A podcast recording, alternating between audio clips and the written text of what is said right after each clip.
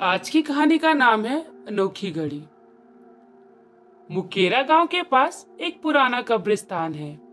कहते हैं, ये कब्रिस्तान अंग्रेज़ों ने बनवाया था और उनके जाने के बाद से ही ये कब्रिस्तान बंद पड़ा हुआ है। अब बस पास के गाँव के लड़के यहाँ क्रिकेट खेलने को आते हैं। ऐसे ही एक दिन अंशुल अपने चार पाँच दोस्तों के साथ उसी कब्रिस्तान में क्रिकेट खेलने को गया। संडे का दिन था, इसलिए ये अभी सुबह दस बजे ही क्रिकेट खेलने को चले गए। वहाँ जाकर ये सभी क्रिकेट खेल ही रहे थे, तभी अंशुल ने कहा, यार, एक मिनट रुको, मैं अभी टॉयलेट कर कर आया। इतना बोलकर अंशुल कब्रिस्तान की बाउंड्री के पास जाकर टॉयलेट करने लगा। और जैसे ही अंशुल टॉयलेट करके पीछे मुड़ा तो उसके सामने एक चमकदार चीज़ दिखी। पर वो ज़मीन में आधी दबी हुई थी। अंशुल ने जैसे ही उसे ज़मीन से खींचकर निकाला तो उसने देखा वो चमकदार चीज़ एक पुराने जमाने की हाथ घड़ी है। वो घड़ी देखने में बहुत पुरानी लग रही थी। ऐसा लग रहा था जैसे अंग्रेज़ों के जमाने की हो। आश्चर्य की बात तो ये थी कि ये घड़ी देखने में बड़ी ही पुरानी थी और ज़मीन के अंदर दबी हुई थी। और वह अभी भी चल रही थी। पर शायद उस घड़ी का टाइम सही नहीं चल रहा था, क्योंकि अभी लगभग सुबह के 11 या 12 बज रहे होंगे। पर उस घड़ी में टाइम पाँच बजे दिखा रहा था।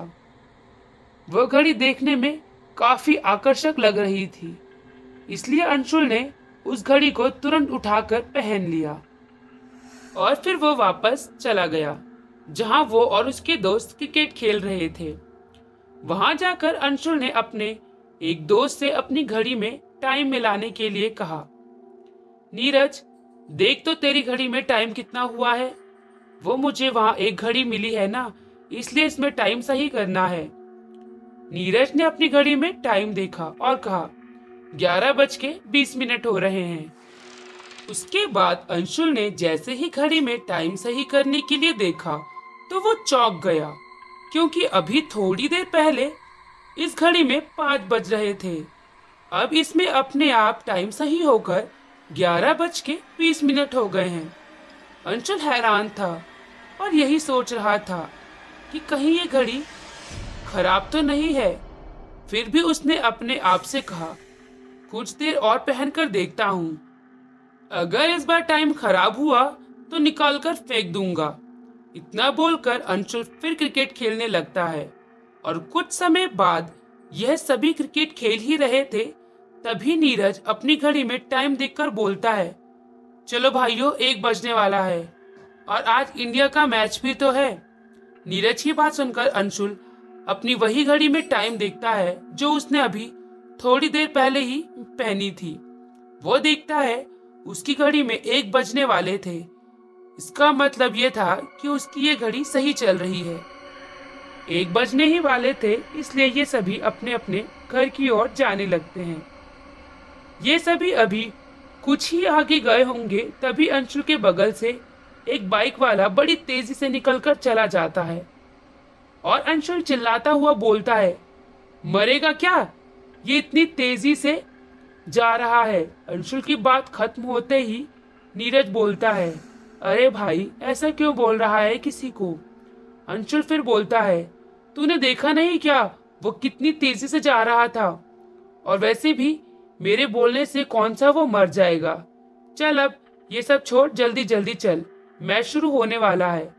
इतना बोलकर वो सब अपने घर की ओर जाने लगते हैं। ये सब तभी थोड़ा ही आगे गए होंगे कि वो वो देखते हैं, उनसे थोड़ा आगे काफ़ी भीड़ लगी हुई है।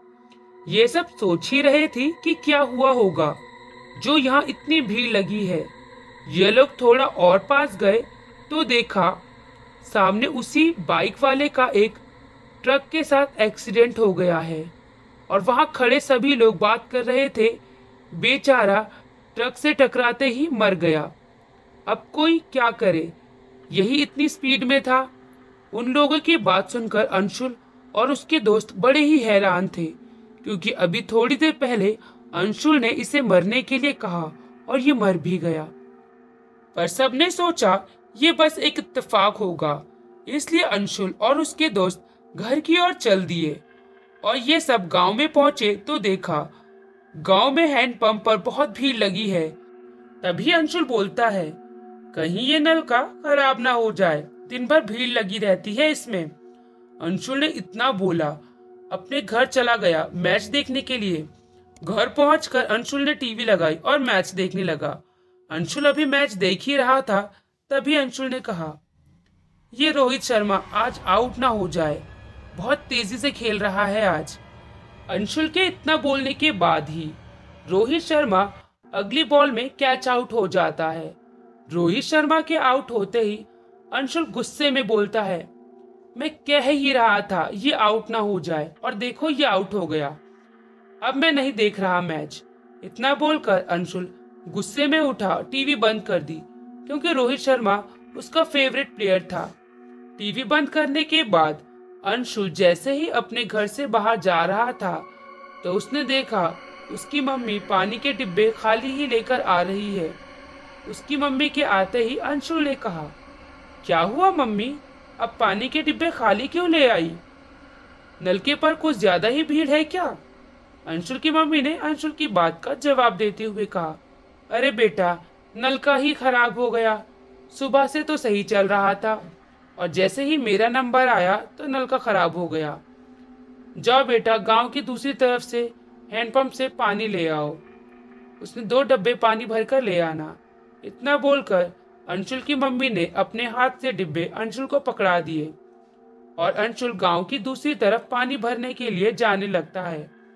और जाते जाते बार बार यही सोच रहा था कि आज उसके साथ ये क्या हो रहा है। सुबह से वो जो भी बोल रहा है, वो सच हो जा रहा है। यही सोचते सोचते उसकी नज़र एकदम से उसकी घड़ी पर पड़ी, जो उसको सुबह ही मिली थी। अंशुल सोचता है कहीं ये सब इस घड़ी की वजह से तो नहीं है? अगर ऐसा है तो दीपक मर जाए। बहुत हरामी है। उसके चक्कर में मेरी कई बार लड़ाई हुई है गाँव में। वो मर ही जाए तो ठीक है। इतना बोलकर वो गाँव की दूसरी तरफ़, वाले नलके की तरफ़ जाने लगता है। वहाँ पहुंचकर अपने डिब्बे में पानी भरता है और अपने घर की ओर जाने लगता है। और जैसे ही अंशुल दीपक के घर के पास पहुँचता है तो उसे वहाँ कई लोगों के रोने की आवाज़ आती है।